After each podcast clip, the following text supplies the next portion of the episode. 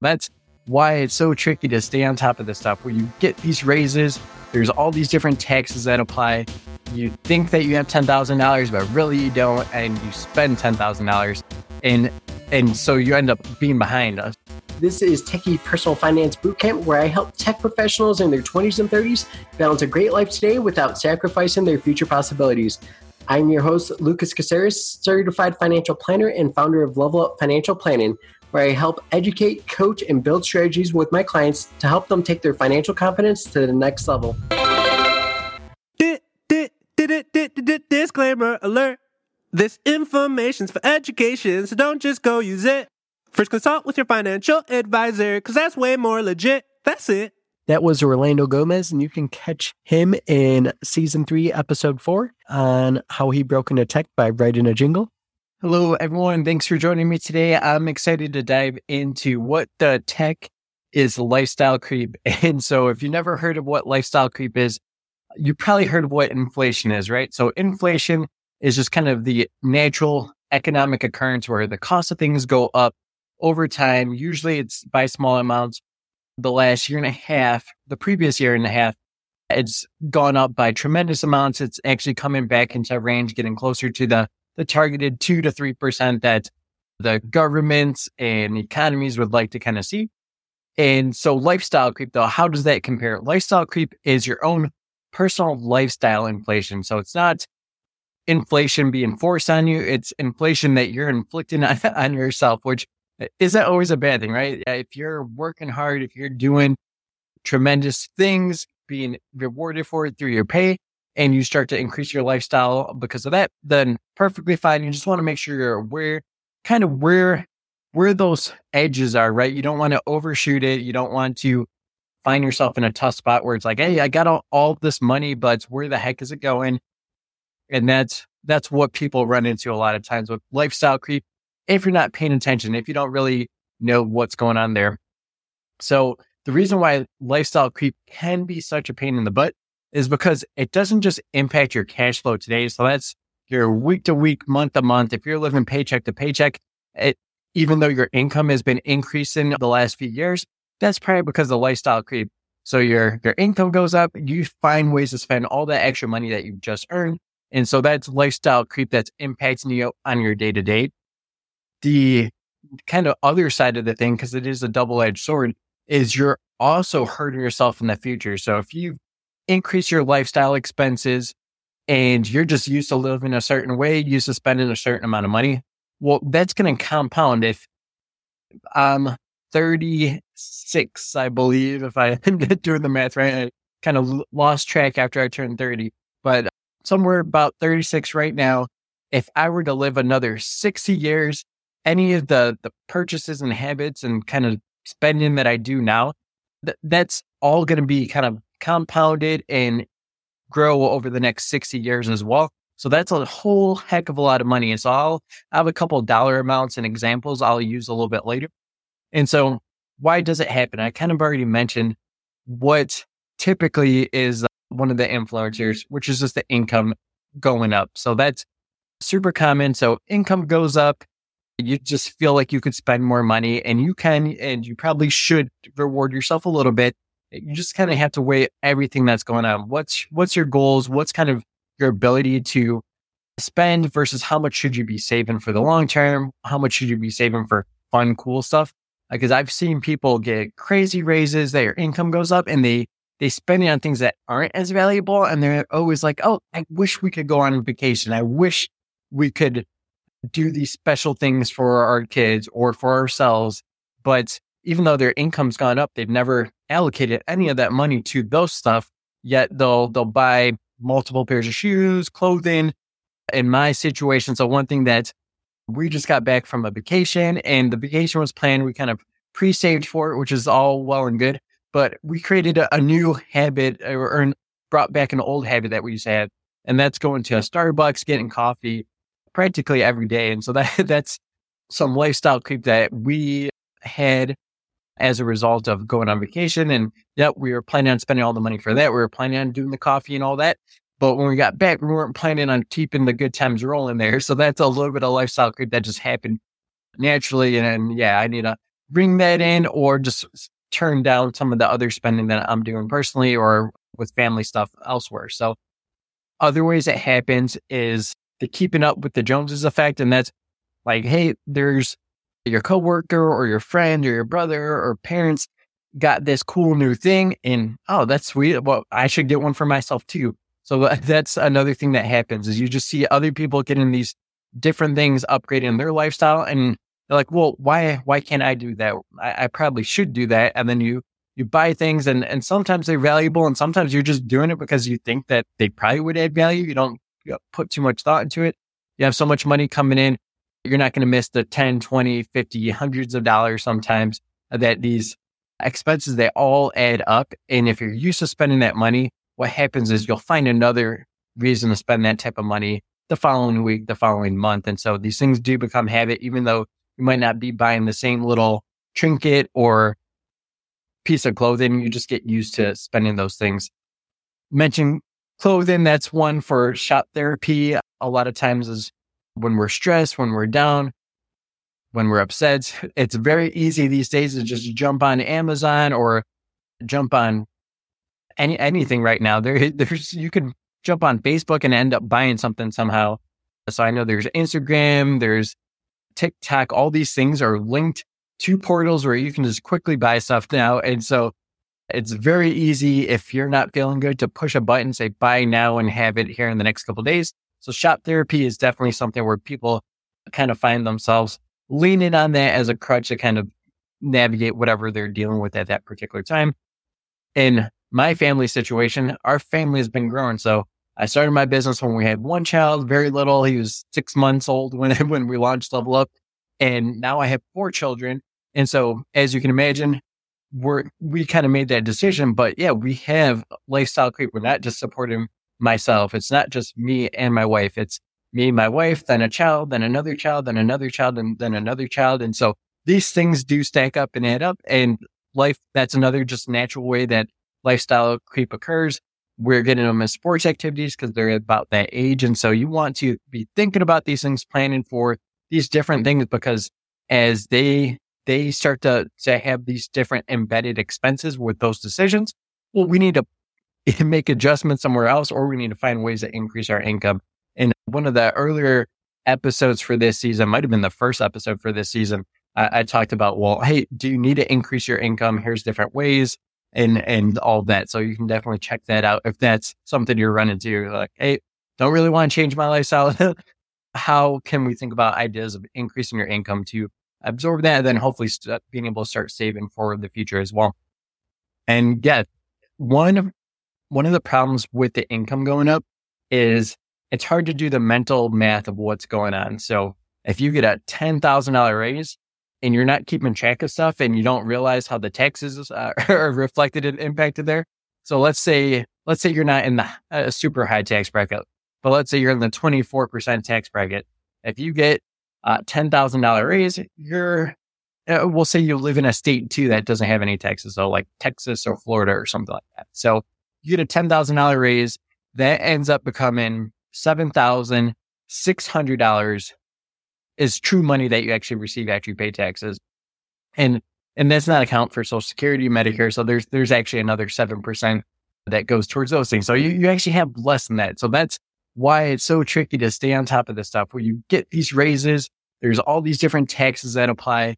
You think that you have $10,000, but really you don't. And you spend $10,000 and, and so you end up being behind. Uh, things end up being a lot tighter than you thought because, Hey, I got $10,000. I should be able to say yes to whatever pops up, whatever comes across my radar, say yes to it. Like we just got new money. so and, and, it's very easy to go over those amounts too. So maybe, maybe you are aware of the taxes. Another reason why we might go over and above that is because you know what? You're not keeping track of the stuff you're saying yes to. You're like, oh, I got a raise. That means I can do more stuff. So as new stuff comes up, you just keep saying yes without seeing how it all adds up and counts towards that same $10,000. And, and it can be any amount of money. Actually, the, the larger the sum, the harder it is to keep track, right? You get a $50,000 raise yeah, you probably adjust for taxes. It's probably like a few thousand in taxes, probably what you think. But yeah, you want to do the math. You want to find out what tax brackets you're in and how that's all going to be affected. So That is really one of the biggest problems I see is just not actually staying on top of what that increase means to you financially. I mentioned a little bit as far as, well, it compounds and it doesn't just impact your cash flow today, but it impacts your cash flow and issues in the future because you create this new lifestyle and it's spending that you'll need once you stop earning money. And so I'll kind of just go through an example here. Let's say if you went from making $80,000 to making $120,000 and, and this is kind of after tax. So if, if that happens in the short term, what happens is you, you're used to spending an extra $40,000 more. And if it ends up just kind of compounding how much you need in a monthly situation. So you're, you're used to spending it. You end up spending all that additional money that you made. And then what happens if you get laid off? So we're in a tricky situation right now with the economy where yeah, lots of people are being laid off and a lot of times it's very big surprises. So if you don't have the emergency savings, or even if you did have an emergency savings, you're burning through money a lot faster than you were when you had a, a lower lifestyle. So if you were only living off of 80,000 before and now you're living off 120,000, well, you're spending about 30% more on than, than you were just the, the previous years when you were living off that lower income. So that's how it could really compress and things could, even though you should be way better off, right? You, you were making more money, but if, if you're not accounting for things, if you're spending all that new money, well, there's nothing there to lean on. There's no safety net for you and you're actually going to burn yourself into the ground a lot faster. You'll end up relying on credit cards with high interest and, and it just becomes such a, a huge thing to have to pull yourself out of it once you do land that next position, start generating some income there. So that's the short term cash flow side of it with a real life example. What if your income increased from 100,000 to 140,000 and you ended up spending all that money? Well, that's $40,000 a year. It's, it's, it's kind of a lot, right? And it's not just the problem with the short term, if you're used to spending that every single year moving forward and you need that lifestyle and retirement in order to kind of live the same quality of life that you have now, the additional amount that you'll need in investments is going to be over $1.2 million. So just from that lifestyle increase, it only seems like 40,000, which yes, it's a lot, but it doesn't seem like 1.2 million, right? And that's, that's not even accounting for inflation. If we account for inflation, you'll probably actually need 2.5 million just to cover that 40,000. That's not to cover your lifestyle and living expenses before that. So those are additional funds that you need on top of what you would have needed for your normal spending before the, the pay increase and the inflation and the lifestyle creep. So uh, lifestyle creep can definitely hit you without you even noticing it because yeah, you're, you're going to feel it a little bit in the short term on the month to month basis, but it's really sometimes the the tail end of things when you no longer have the option to work. There is ageism from what I've seen from the clients I've worked with where, yeah, once you get in your sixties, it's harder to relocate, re- find a new position if you were to be laid off for any reason. So some crazy things to consider, not, not the most fun thing to, to think about where like, yep, we gotta be more diligent. We need to be more intentional with our money, but we can do stuff, right? We can control this a little bit better. So early, early on, get clear with what actually adds value to your life. So if you know what is actually going to be valuable to you, maybe it's travel, you can uh, pre-save for these things. So if, if travel is something that's super high on your list and you want to spend $6,000 a year on travel, well, that's easy math. We divide that by 12, $500 a month, put it into a savings account. And so when things come up, you've already pre-saved for it because you were pre-saving and setting that money in a different account, you probably weren't spending that money. what happens is we, we end up being spending inners where anything we see in our checking account, a lot of times, most of us will actually spend all the way up to that limit until the next paycheck hits. So if we are sending that money outside of our, our view, putting it into a savings account and saving in advance, then we know that the stuff in your check-in is actually going to be free reign and the problem is if you don't separate it, then you end up spending all the travel money. Travel comes up. I still want to travel. Let's throw down the credit card. We'll figure it out. And so that's one kind of tip that I use with a lot of my clients, especially for travel, just because it, it is a high value for a lot of people to get those experiences. and it's very easy. You're not typically traveling every month or every week. So let's, let's prorate this out, start saving in advance. If there are other things, so maybe it's travel, maybe it's something else that's important to you where you want to take time and make sure that you have resources to spend it on yourself for this particular thing that's going to add a ton of value.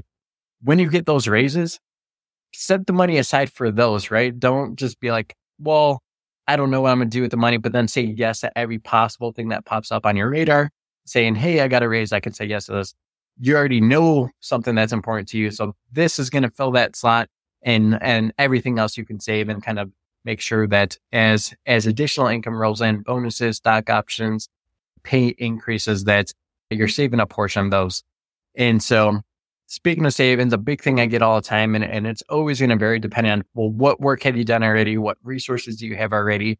And, and how, how well financially have you positioned yourself is how much should you save from these increases? When you get a bonus, when you get these pay increases, when the stocks do start vesting, how much should you save? So a traditional amount, if you're already on track anyways, and you're going to have a normal retirement age of about 65, if you're already on track, saving 15% should be a safe number to kind of aim for.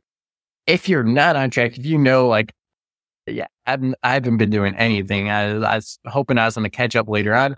Well, use these pay raises, the bonuses, the stock to, to start catching up, which means you probably need to save more than 15% of those funds. And so the, the nice thing is as those things do start occurring, and this actually happens quite frequently with a lot of my newer clients is yeah, they're not on track, but they they just landed some new role. They just started getting those stock options vesting where it's like, well, yeah, we can catch up really quick if we're saving a significant chunk of it. So that's one of the beauties of tech. That's one of the the nice things about kind of investing in yourself, investing in your career, and kind of taking those strategic choices to move up and advance in your career is you could make up for a lot of lost time. I have people that have just been good from the get go and when we look at stuff, it's like, yeah, like you don't need to catch up, but we can actually create a lot of other cool opportunities too, as far as taking sabbaticals, retiring early, doing some fun tax strategy stuff. It's probably more fun for me than is for my clients, but they're happy with the tax savings and the things we can do when you have yourself in a position where you can kind of take advantage of that. Do, do spend, do reward yourself and the best idea for this too is also to separate it. So similar to that vacation fund I mentioned, like let's set aside like, Hey, this is the fun stuff now. And maybe it's 50% of the new money, or maybe it's a certain threshold that where you know, like, Hey, this should be good. I shouldn't need to go too much crazier than this. Set that up to be automatic. That's going into your fund account. And so when things come up, it's no longer, Hey, I got a raise. I should be able to afford this. It's I got a raise. I've been setting this stuff aside so I can just say yes when I want to say yes and look at the account. Does the fund account say that yes, yes, there's actually funds there already? We're not kind of putting the cart before the horse. We know that things are lined up and you've already been doing the, the hard work of putting that money aside so that you could say yes and actually understand that is the money really there? Is it already taxed and, and all that? So those are going to be the biggest tips that I could offer to avoiding lifestyle creep, setting yourself up to kind of put yourself in the best position to be in control. That's something that's very important for me personally, for my clients is to get clarity as far as what, what's your situation? What's important to you? What's valuable to you?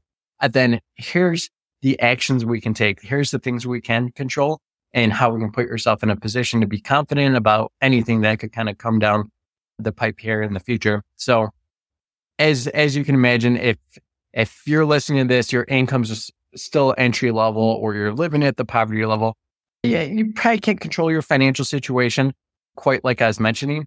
But most of my clients, most of the people listening to this and my podcast are in tech. And if you're not outside of that early career yet, you're going to be there soon. So just don't, don't go crazy. Don't start racking up credit card debt before you've actually started making the the real tech money, a, a lot of the money that might be here in the future, because I've seen people self sabotage themselves where again, they, they just waste multiple years of, well, eventually the money will come. I'll pay off the debt and, and I'll catch up. It's, it's a lot harder uh, than you realize when you're paying 20%, 30% on credit card balances and having to catch up. It's painful. It means if you're not going to make some smaller adjustments now, you're going to have to make big adjustments in the future. So making the decision now that even though you don't have quite the money to live the lifestyle that you want, find those small values that you can reward yourself with and then just be diligent and smart because the other stuff will come. You will grow into it in your career. You have lots of steps and milestones that you're going to be hitting, both career wise and financially. And it's as you do those, you'll actually feel more empowered, more control of like, yes, I actually, I actually do have the money. I'm not, I'm not putting this stuff on credit card. I'm not burying myself in debt. You're going to be able to do pretty much everything you want to do. A lot of the things that you probably could have ever dreamed of because of the money and future earning potential that you have. But one thing that will sabotage that is if you were just going gung ho right out the bat, like, Hey, I got a new job. I'm, I'm buying a Tesla. Well, the Tesla might be more than your, your income and they might approve you for it, but that doesn't mean it's a good financial decision. And so year, year seven of your career or year 10 of your tech career, like that's when you're probably going to have excess stuff flying around, have so much money you don't know what to do with. But if you do things in the opposite order or are not patient, not smart with your planning, you're going to set yourself up for a tough, tough handful of years and it's painful to, to dig yourself out of. So definitely just stay focused, find out what's important and valuable to you and, and plan accordingly. So hope all this was helpful because there's enough stuff to be stressed out in the world. If you can control your financial situation and not put yourself from that situation, it's going to be so much easier to kind of navigate life when you're not stressed out about your financial stuff. So if you have any questions, feel free to reach out. If you're a client, definitely reach out. we, we can talk through any of this. If you're kind of need additional tips and, and help